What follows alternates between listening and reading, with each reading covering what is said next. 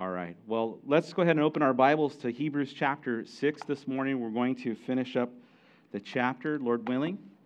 If you don't have a Bible, I think most of you know the routine. You put your hand high in the air and just get the attention of Josh who's coming down, and we'll be happy to let you borrow a Bible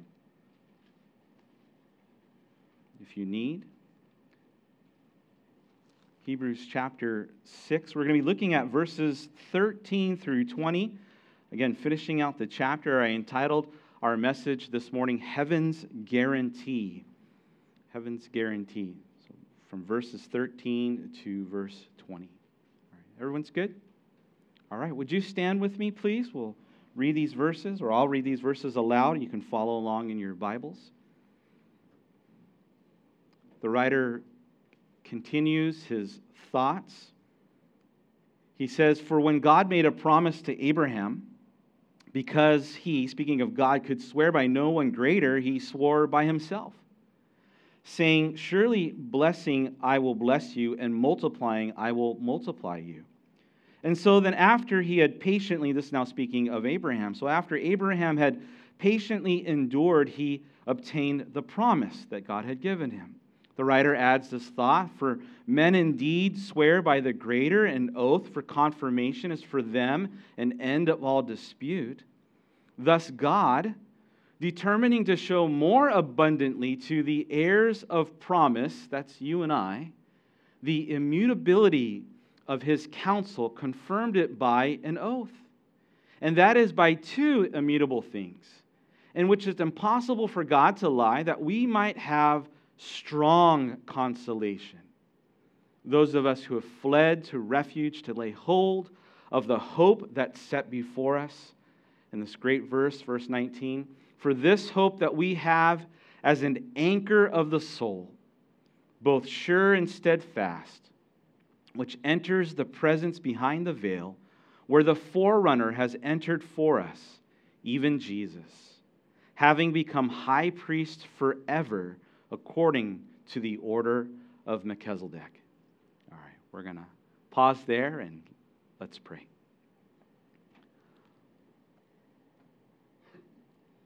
Father, we thank you for the blessing that you have given us, that we can gather together here in your house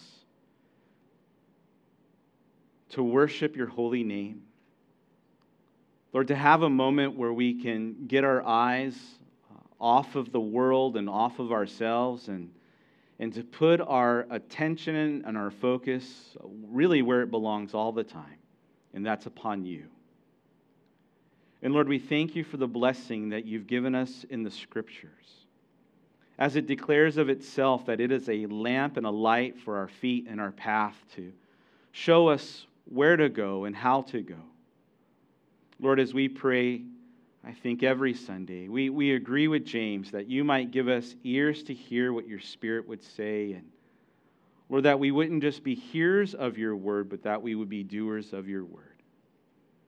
And so, Father, we ask that you would illuminate the scriptures, open up our minds and our hearts to receive the fullness of what you want to say and do. And Lord, our prayers extend beyond our four walls here. We, we pray for the Seacrest family that you would comfort and bless them. Father, we pray for the Marhines and the Pettits, and we thank you that they've recovered. But Lord, for those around them, we ask for continued healing and protection. And, and Lord, not just for them, but for the, the other families that are traveling now, the Pains, and uh, Lord, for Evan and the rest of the guys who are deployed. And Father, we ask that you would be with them. And Lord, we lift up the nation of Haiti to you. So much unrest and confusion and crime and darkness. God, we ask that, that your light of the gospel, the goodness and of your grace and of Jesus Christ would just, um, Lord, would, would be a bright light in that nation. And we ask that you would be with our families and our friends that are there. Protect them, Lord. Uh, embolden them, Father. And God, we thank you for all that you're doing in our lives. And by faith, we just say thank you and we praise you. It's in Jesus' name we ask these things together. Amen. Amen. All right, would you take a moment, say hello to someone? We have a couple of visitors this morning, and then you can have a seat.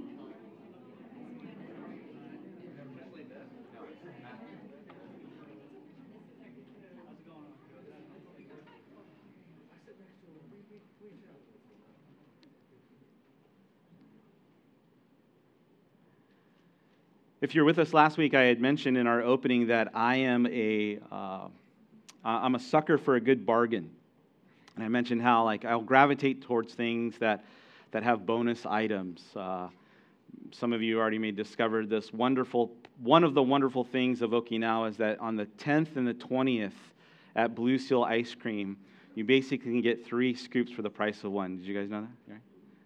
All right. If you didn't know that, there you go, my public service announcement. Here, here's the other thing, too. If you didn't know that their ice cream is also lactose free. So, yes. Bonus, right? Bonus upon bonus. Grace upon grace at the Blue Seal. Right? uh, another, another aspect that I appreciate in products is the warranty or the guarantee.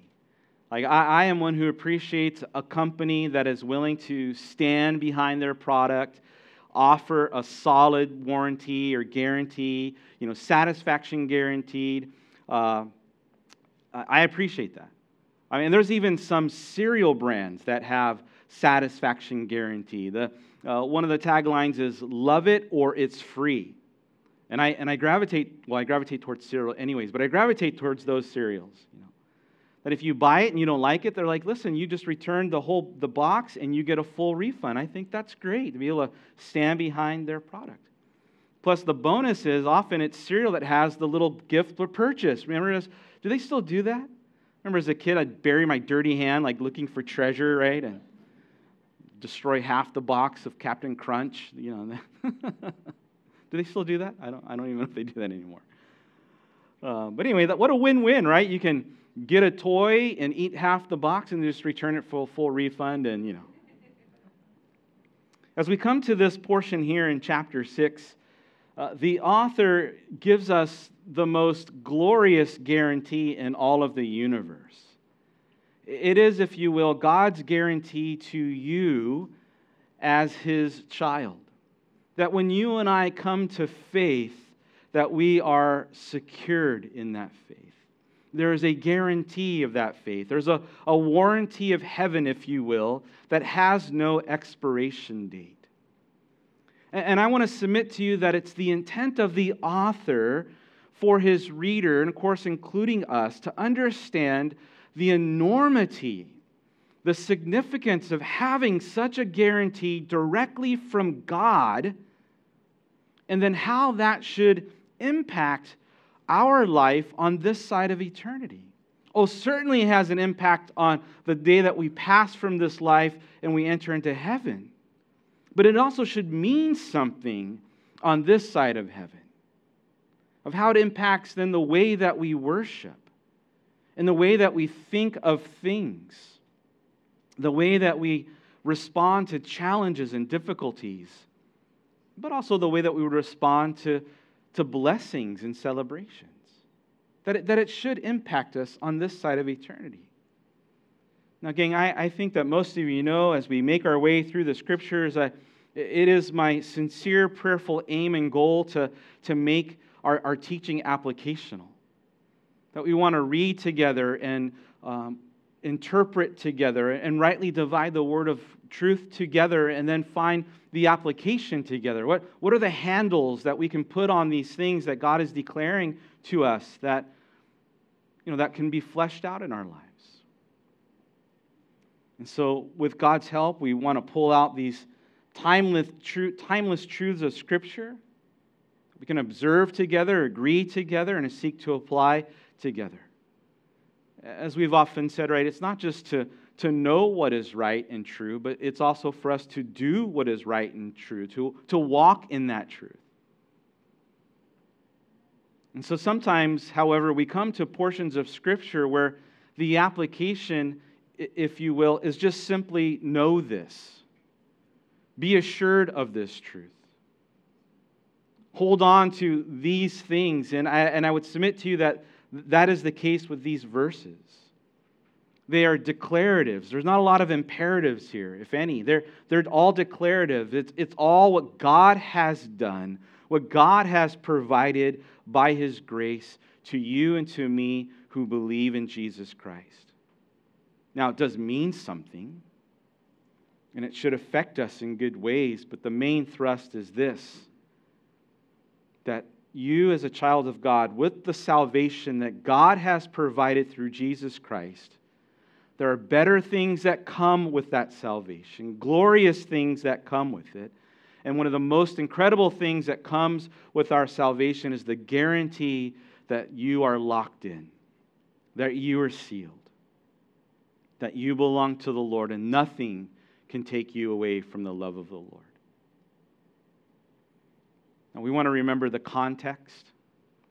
These are Jewish Christians or Hebrew Christians, if you will, hence the title of the book, who came to faith in Christ. They came to believe that Jesus was indeed the Messiah. And they had left then their religious, if I can say it this way, legalism of Judaism.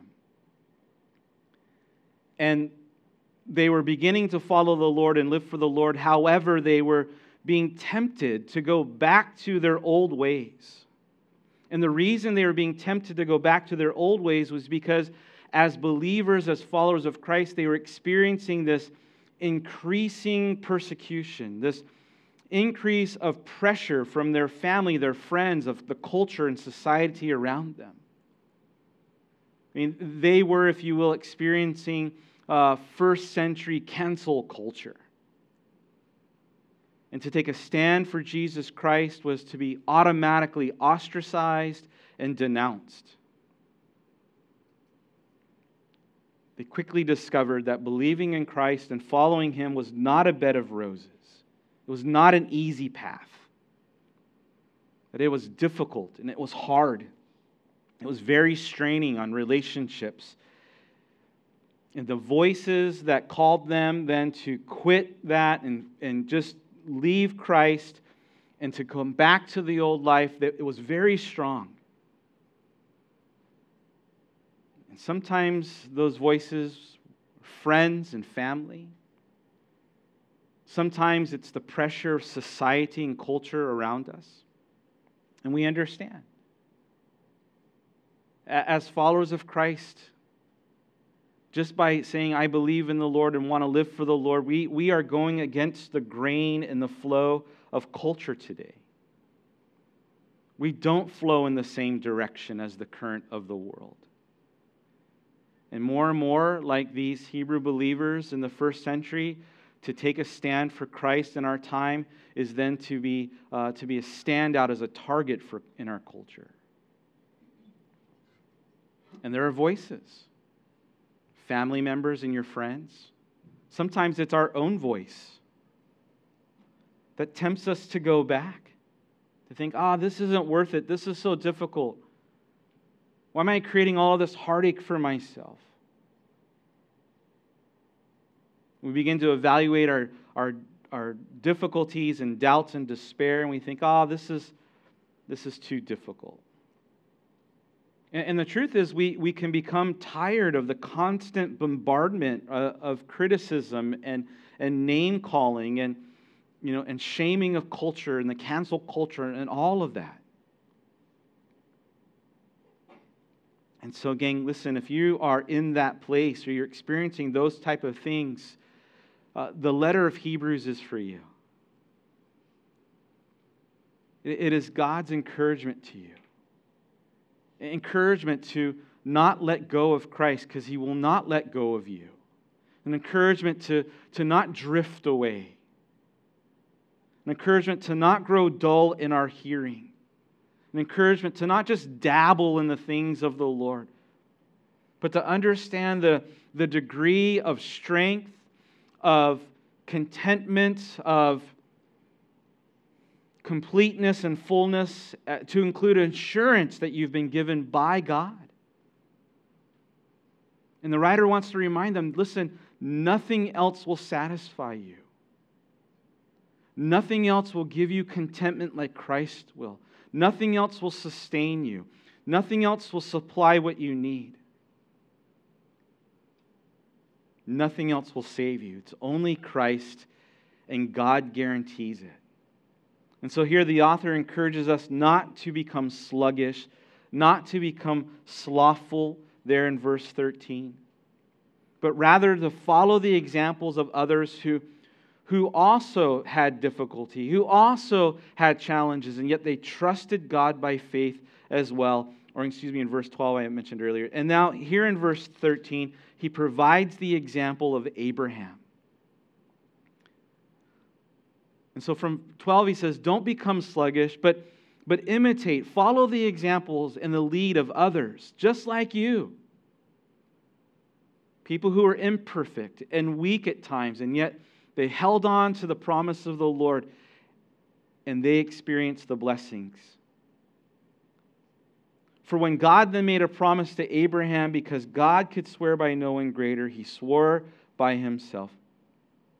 Now, as the writer continues his thought, I want to note with you that the emphasis of this example of Abraham, who patiently waited, is really upon God who faithfully promised.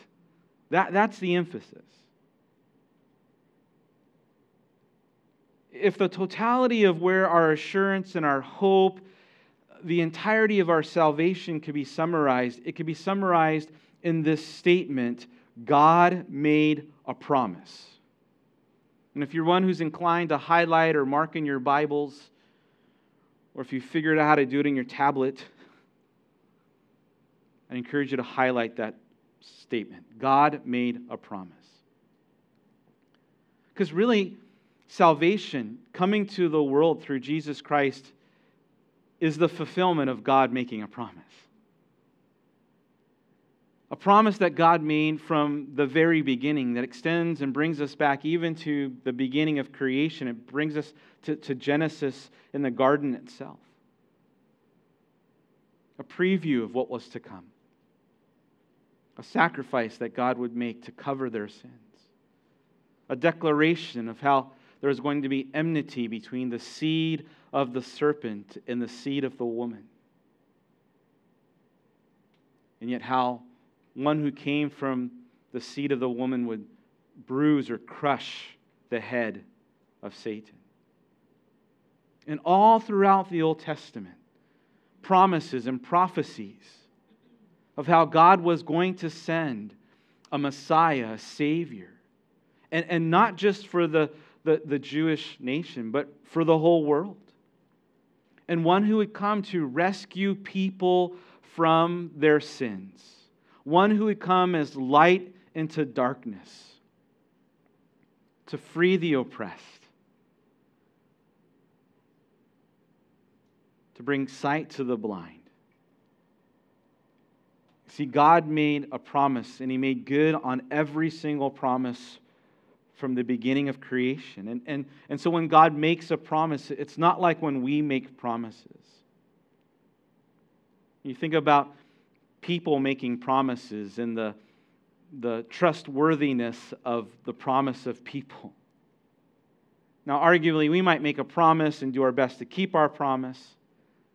But how many of us can say we have kept every single promise we've ever made? I, I don't know that there be many. I remember even as a little kid promising God, like, oh, I'll be a good boy. Just help me find the key, my house key that I lost, you know, or my ID card that I misplaced. You make these bargains with God. I'll be good for, well, maybe not a whole year, a whole week, Lord, you know. You know, it's because we're broken people that we have broken promises. And sometimes there are reasons beyond our control. Sometimes we will just, it's just because we simply fail to keep our word. And broken promises can be hurtful at times and discouraging. We place our, our hope in a somebody or we place our hope in a, in a situation or an institution. And when they don't deliver, they don't make good on that promise, their commitment, what happens? We, we can be very disappointed. We can be bummed out and angry and bitter. And sometimes we, we can transfer that experience of worry or doubt or, or, or being disappointed, and we transfer that to the Lord. You know, promise is only as good as the person making it. And so when we come then to a discussion about the promises of God and God making a promise, we need to understand that when God makes a promise, it is unlike any other kind of promise we've ever experienced. Because we can trust the promises of God because we can trust God who is completely faithful.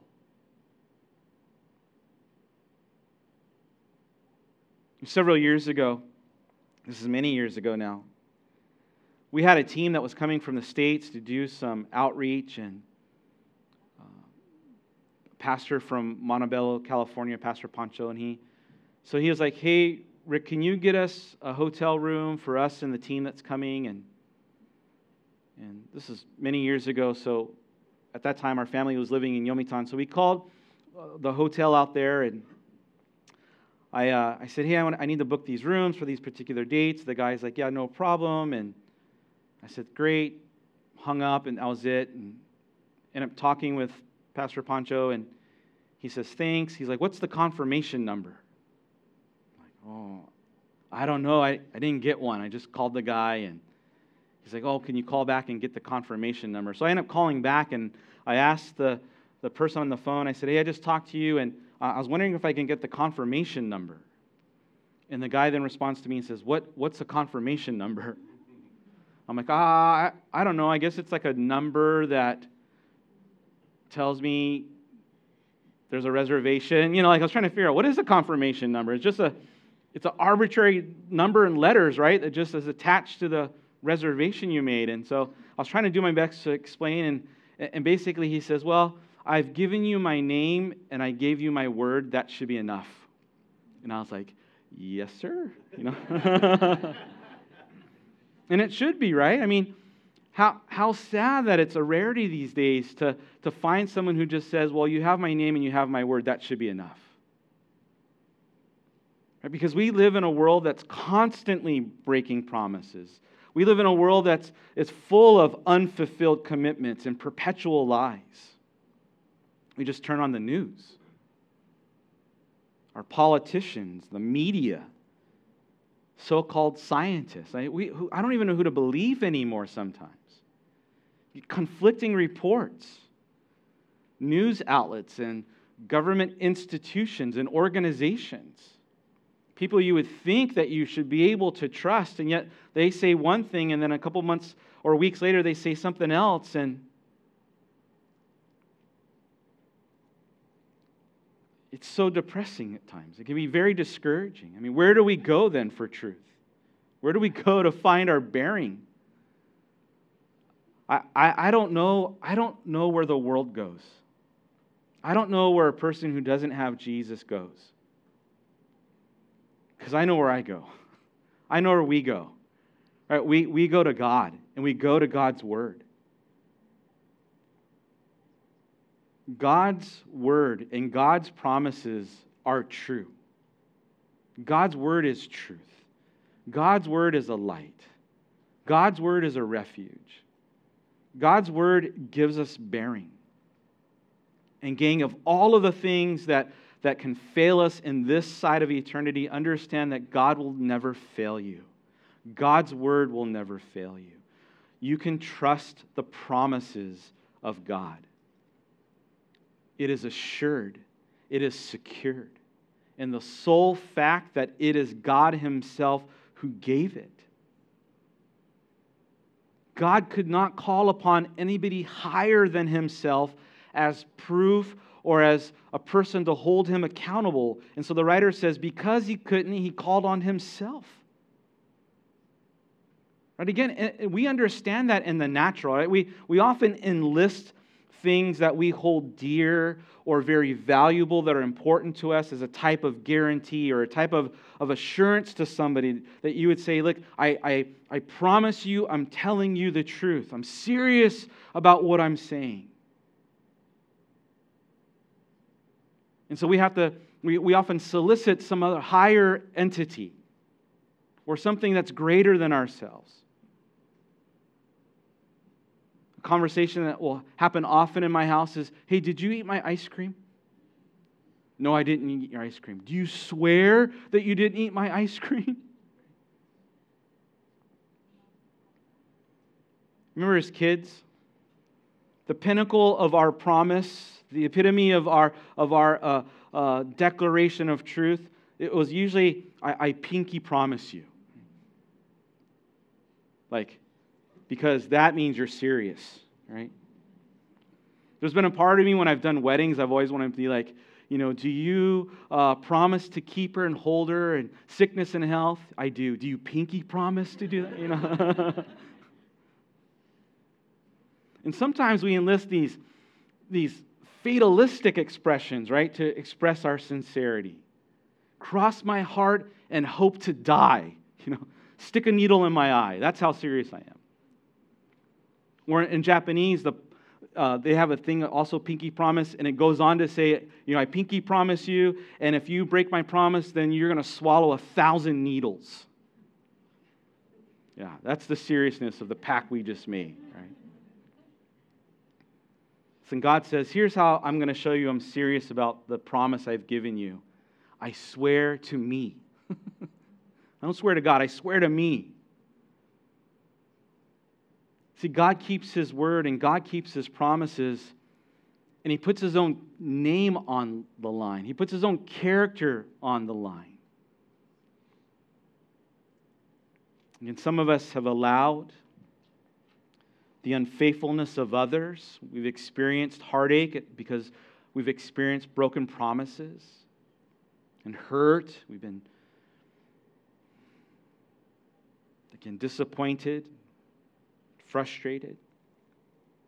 And because we've had that experience, it, it can sometimes distort then when we look at the promises of the Lord, it distorts then our understanding of God's character and, and his faithfulness to you. We've been beaten down by worry and fear and disappointment after disappointment and being lied to and being tricked and taken advantage of. Yet that, that is the world, and it can be very draining. Can you understand that the strength that you and I need for this life and to flourish in this life, to experience life abundant as Christ said he wants to bring us, it's not like the message of the world. The message of the world is, you know, it's a very me centric, it's a, it's a, you know, it's a me type of culture. And often what you'll find is, well, look into yourself and you'll find the strength that you have, some great reason that you can face tomorrow. I, I would submit to you that if there's any strength that's in you, it's only because God put it there. But the reality is, we, we don't look to ourselves, we're to look away from ourselves and find strength in Jesus Christ. Our worth, your worth, and your value, and your strength, the grace that you need, all of it to continue, it's not in yourself, it's in the Lord. And to place faith in the one who is more than able, the Bible says, to do exceedingly and abundantly above all that you could ever ask or think. I would submit to you, it's we get our eyes off of ourselves and put our eyes on the Lord. God who made a promise. Abraham was the recipient of that promise. And, and Abraham, if you will, has a part if you and we'll talk about that but but really the emphasis is because god made a promise and because god is good and the character of god is trustworthy he could swear no one greater he just swears on himself. I, I swear to me i'm going to keep my promise to you. And so the writer quotes from genesis 22 and verse 14 surely blessing i will bless you and multiplying i will multiply you. You know the promise that god gave to abraham was not a small one. It was miraculous. It was unattainable by human standards. And really, what he's quoting from in Genesis 22, verses 16 and 17, is, is a culmination of a promise that was really given much earlier in Genesis chapter 12, in fact. If you're not familiar with it, I encourage you to go back and read this week from Genesis 12 and on the life of Abraham and what God did in Abraham's life. And so he, by, by the time he gets to 22, he's affirming or really reaffirming this promise that he had made to Abraham Even before Abraham was Abraham, when he was just called Abram. I'm going to take you out of your country. I'm going to bring you to a land. I'm going to make you into a great nation. And those who will bless you will be blessed, and those who curse you will be cursed. And when I bless you, you're going to be blessed. And when I say I'm going to multiply you, you are going to be multiplied. And Abraham, in fact, then we have the record of God blesses him, and he becomes the father uh, of not just one or two, but of a great nation. And the promise then he would be a blessing to all of the nations. Again, this is a promise that, that exceeded human limitations and expectation. And it was a promise that God made that, in, in one sense, it came in installments. It was a, a huge promise that had different parts to it that Abraham got to experience. The promise began with him saying, Come out of the land of Ur. I'm going to bring you to a land I, will show you. Many of you in the military can relate to that. You're going somewhere, you don't know yet, but you're going somewhere. And the promise then of God was to Abram and Sarai before he had changed their name that God would lead him to this new land and that Abraham was going to have a family so big it was going to be more than the stars in the sky or the, the dust of the dirt or the sand on the seashore. How much is that? That's a lot. You ever try to count the sand at the beach? It's an incalculable number. And yet, that was the promise that God made to Abraham. And, and when he made it, understand, it was ridiculous, if you will. It was, it was grandiose. Anybody know how old Abram was when God made that promise for a thousand points? Uh, 90 is the number. He wasn't 90 at that time. Close, though. He's 75 years old. Sarai was 65 years old. And the Bible says that she was barren.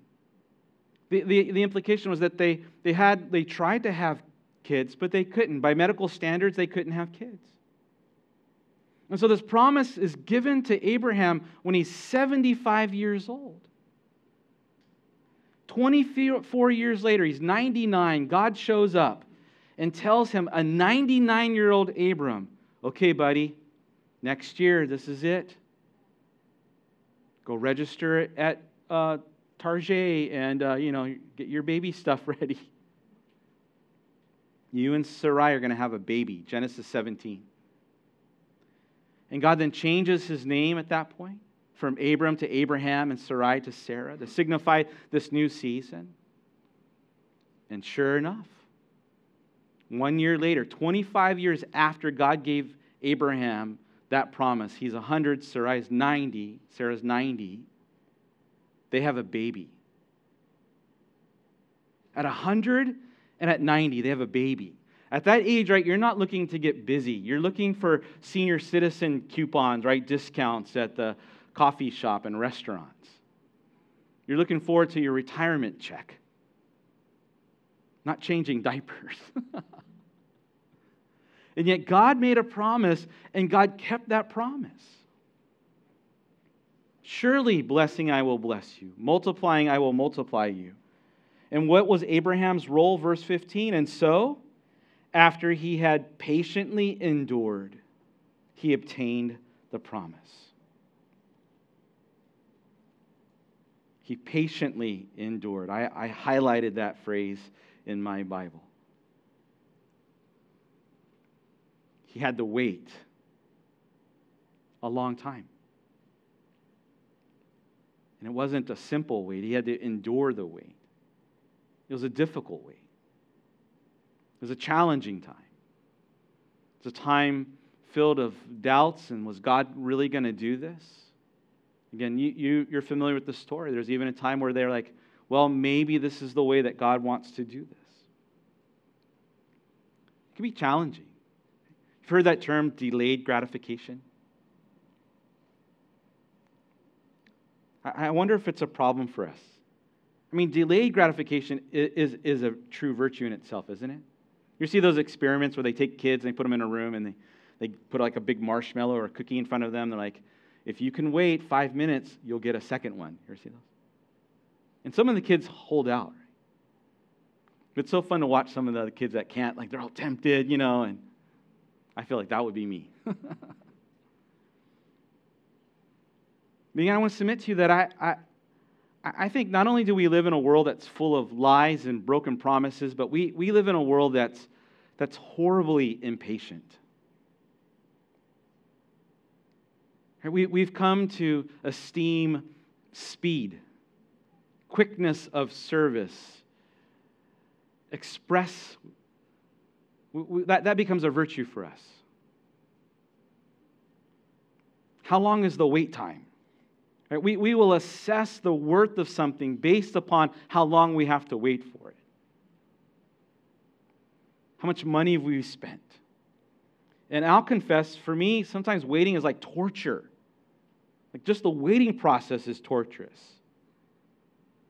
And there's times where I've come like, oh, I'm just dying. Like, but I'm not really dying. Like, you're just, I'm just being selfish, right? I mean, why is why is waiting so painful? Why do I hate waiting? Well, I feel like, oh, it's a waste of my valuable time. I could be searching for treasures in boxes of cereal right now. What am I doing? You know? I, I, I understand. I feel like we live in a microwave culture, fast and furious. We want it now. I, like buying instant ramen. Or even now they have those cool little microwave rice packs. You ever see that? Just kind of rip the corner. Two minutes in a microwave, you're done. You don't got to wait 45 minutes to an hour in the rice cooker anymore. It's ingenious. I love it. But we value those things instant results and instant gratification. How, many of we, how, many, how many of us have found that God, God often doesn't work that way, though? Tends to be a little old school in his processes. Oh, he's faithful. He will keep his promises to you. But often it involves us waiting for them to come to fruition. Abraham had to wait 25 years for God's promise. Well, 24 years, really, even for, for, it to, for it to have its initial beginning. In fact, I, I would even argue that Abraham didn't even really get to see the rest, the final installment of the promise of God. Because it began with Isaac. And Isaac then having his kids. But Abraham passed away before he really saw the rest of God's promise realized. But here, here's a truth for us. Maybe here's an application. There are times, I would say oftentimes, where God will have you wait. And in the waiting process is a time to trust the Lord. In the waiting process is a time for us to, to be tested if we're going to just continue to follow after the Lord or not. Are we going to go our own way?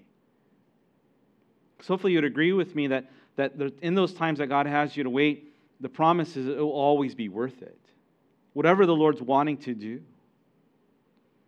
Because it's not stated here, but one of the things we can learn from Abraham's life is that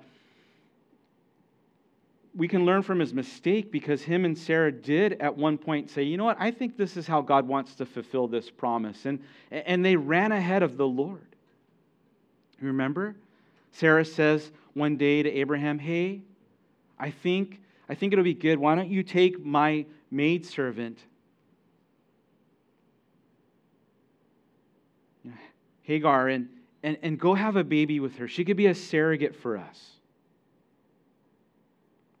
But that's not what God had promised them. And yet they thought, okay, well, yeah, this is maybe this is the way the Lord wants to fulfill this. And so they, I, I would submit to you, they ran ahead of the Lord. They tried to accomplish the, the things of God in their own way. And what happened? Well, they made a huge mess. They got in all kinds of trouble became a, a product of the flesh, if you will, and created heartache. It becomes this, this living parable for you and for me that, that we will create a lot of heartache and a lot of mess for ourselves when we try to fulfill God's promises in our own way versus just waiting on God to do what God wants to do. And so it's a good word choice here when, when the writer says that he patiently endured. Endured. Sometimes we have to endure. We have to endure through the waiting time. We need endurance. It's a theme the writer is going to come back to. Let's run with perseverance. Let's run with endurance. And, and we need endurance when it's hard. We don't really need endurance when it's easy. Well, I needed endurance to sleep last night. No, not really. I needed endurance yesterday to go to Blue Seal. No, not really. to go hiking, to go run a race, to do something that it, it, it, you know exhorts something out of you, to ride a bike and have a flat tire, you need endurance. And so, an encouragement to us. Abraham patiently endured. And the application becomes then don't quit and don't deviate from the path that God puts you on. Don't run ahead of the Lord.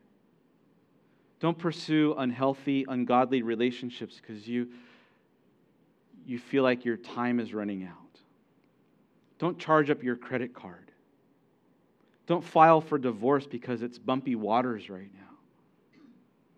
God's not done, God's still at work. God made a promise.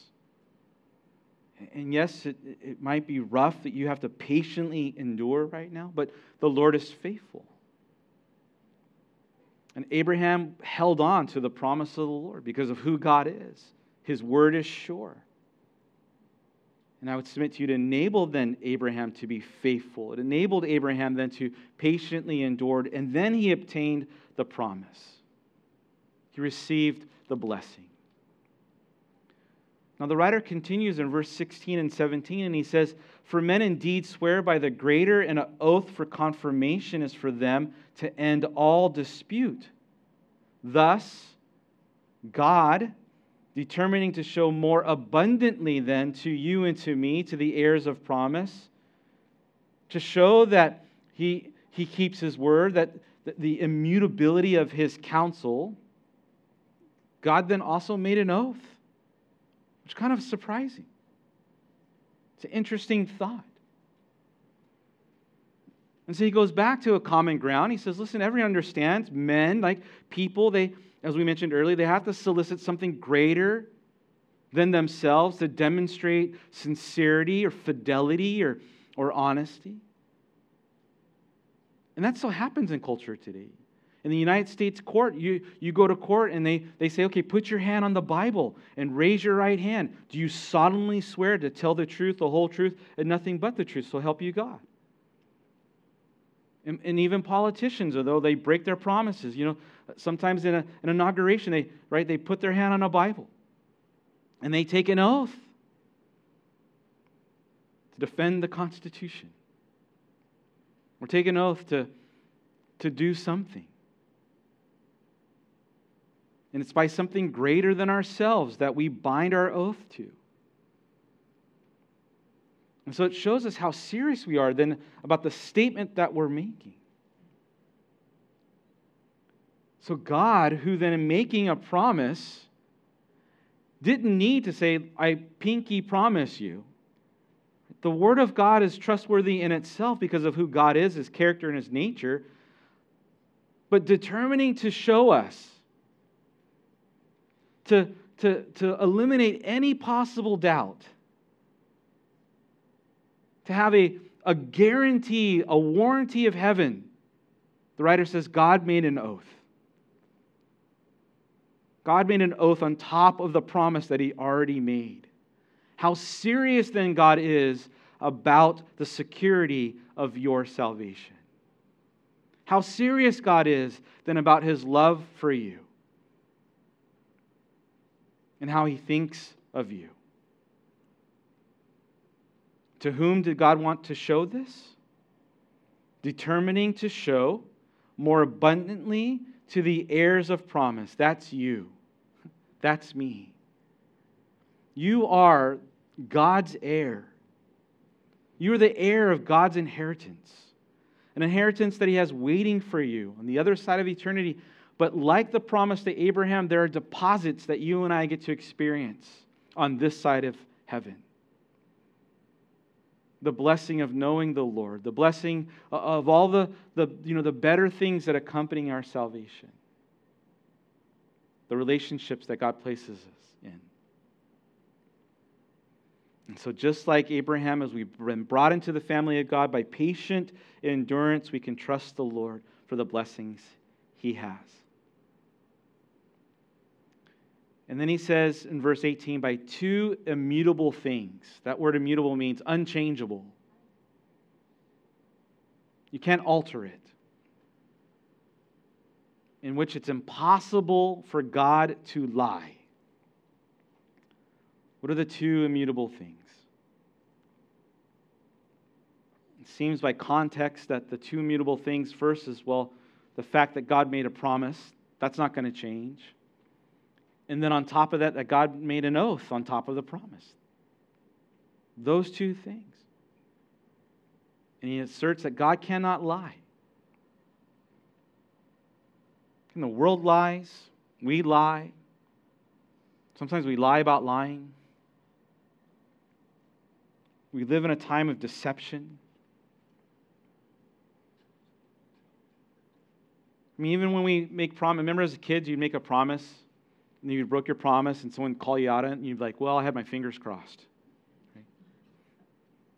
It nullified it. it's like the just kind of an understood rule, right? Just like this meant I'm more serious, and this means, well, I really wasn't serious. Listen, God doesn't cross his fingers.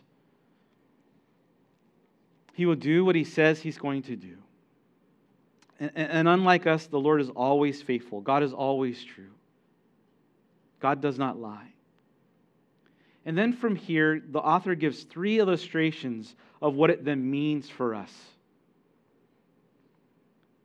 As I, as I mentioned to you, like, this section is declarative. It's just the truths of who the Lord is, what God has done, the nature of God, the character of God. What does it mean for us then that God is faithful, that God is trustworthy? That God promises and keeps his promises? Well, the first illustration that he uses, he says, we can have strong consolation. Because of who God is, we can be, we can be strongly encouraged. We can be strongly comforted. We can be strongly um, assured. Here's an illustration he uses for those of us who have fled for refuge to lay hold of the hope set before us. So, the first image of what it means for us is well, it's a place uh, of refuge. We've been promised a place of sanctuary because of who God is, because of the faithfulness of the Lord in your life, because of the trustworthiness of His word. You can be greatly comforted by the fact that you have a guarantee of sanctuary. It's not to say that bad things won't happen to you. It's not to say that, that being a Christian means, as the Hebrew believers discovered, that everything's going to just be, uh, you know, easy peasy. No, there are disappointments, there are difficulties. But the assurance is to know that nothing happens in your life unless God permitted it. Nothing happens in your life unless God allowed it. And his promise to you is, he'll, one, he'll be with you through it all. And secondly, that he promises to use it ultimately for your good and his glory. That all things will work to the glory of God and for your good. That, that term, fled for refuge, it, it, it finds its source in a reference to the Old Testament, these cities of refuge or sanctuary cities that God provided for the nation of Israel that when God's people got into trouble, they made a, a mistake, that they could go there for a place of protection. It's really a picture of the gospel. In Christ, we are sheltered from the judgment of the law. There's no condemnation in Christ Jesus, Paul tells the Romans. And so, we, in the Lord, because of who God is, you have a place of sanctuary, guaranteed. Number two, the, the next image is that we have this hope as an anchor of the soul, both sure and steadfast. It enters the presence behind the veil. That's an interesting combination of phrases. God bless you. But the first is that we've been given an anchor of hope. That means we, we have a place of stability. And, and notice the way it's described it's an anchor of the soul, it's an anchor of your life that is sure and steadfast. It's constant and it's concrete. You know, the writer is using these nautical terms to describe the stability we have in the Lord, the promise of God to keep us stable. It's a great analogy because the world is like a stormy ocean, a stormy sea. The winds blow, every wind of doctrine and, and ideology. We talked about how there, there's a current of the world that blows hard against us. And the writer would tell us earlier be careful that we don't unhitch ourselves from the Lord and drift away. It's fast and it's furious, and it wants to pull us into sinfulness and anti Christian and unbiblical worldviews. And what keeps us stable in this crazy world? Well, being anchored to the Lord. To know that your soul is anchored to God, right? It, what keeps us in the place of the face of the storms? What's Jesus Christ? Again, the imagery is it's a neat one. It's slightly incomplete because you think of a boat that drops an anchor to keep it safe. It, in one sense, it's good because the boat can still kind of bob and stay afloat of the ever changing conditions of the sea. But we're not anchored down, we're anchored up. We're anchored, if you will, to heaven. And, likewise, as the direction of the world changes, we experience the bobbing and, and the craziness of the world around us, it allows us to stay afloat so that we don't get pulled down that we can stay above it all. We're not dr- drawn into it, drown in it. Beginning, I hope that you know we're tethered to eternal truths. That you and I have the hope of heaven. I, I thought about Paul in the book of Acts. He's on the on this boat, and this huge typhoon comes. And the boat eventually is going to be destroyed. And even Dr. Luke, who's writing the narrative, in Acts chapter 27, verse 20, says, And all hope was given up. He thought, This is it. They run out of food, several days. And Paul then stands up and he says, Take heart, everybody. God told me I'm going to stand before Caesar. So, we're not going to die. This isn't the end. See, the promise of God enabled Paul to have this great assurance, even despite the horrible storm, even despite the despair of the circumstances. He has an assurance to know this isn't the end. We're going to keep moving forward. And you know, the account, he even gets to the island, he gets bitten by a snake and he shakes it off. He's like, this isn't the end either. And so it, it's the promises of God in our life that help us to stay concrete and constant because we will experience storms in our life. And then lastly, he gives us imagery where he says that it enters the presence behind the veil, the forerunner has entered for us, even Christ being coming, having become the high priest forever according to the order of Melchizedek.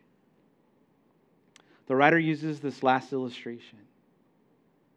And this last illustration as he brings us back to the topic of Jesus as our heavenly high priest. And so the whole imagery to, the, to enter the presence behind the veil, it speaks of the high priest who would go into the Holy of Holies there in the temple or the tabernacle. One time a year on the Day of Atonement on Yom Kippur, the high priest enters and he, and he sprinkles the blood of the sacrifice upon the mercy seat of the Ark of the Covenant.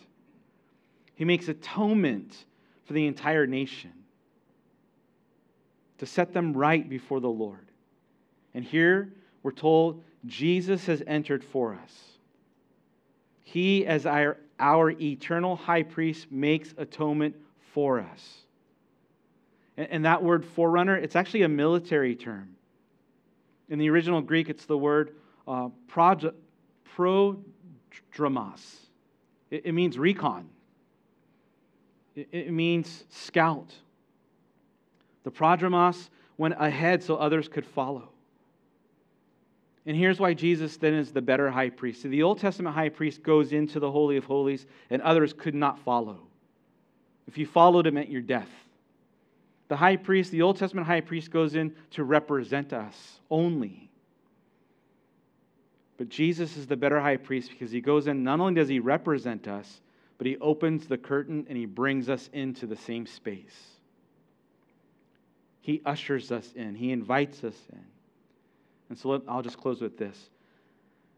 Because of who God is and all that the Lord has promised us, we have a place of assurance, of forgiveness.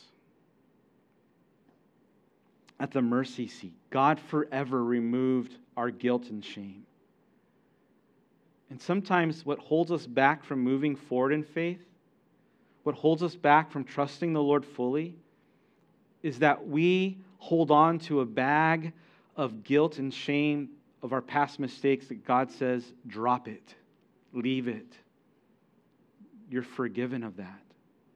The blood of Christ has washed you clean, and you can move forward.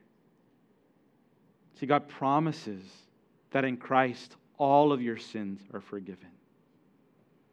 You're free. You're released. Let's pray. Father, we thank you so much for your word and your grace, for these very vivid pictures of who you are and what you've done, the guarantee that you give us from heaven, Lord. That ultimately you are the the supreme promise maker and keeper. Lord, in a world that's full of broken promises and lies, we thank you that we can go to you, ever faithful, ever truthful. And Lord, it should mean something then for us on this side of heaven. It means that we have then uh, this great assurance, a great assurance of our forgiveness, a great assurance of our stability a great assurance of our sanctuary. Lord, I pray we'd hold on to those things. We love you and we praise you. It's in Jesus' name we ask and pray. Amen. Amen. All right. God bless you guys. I pray you have a great rest of the day. And uh, as always, I look forward to seeing you in the week to come. You are free to go.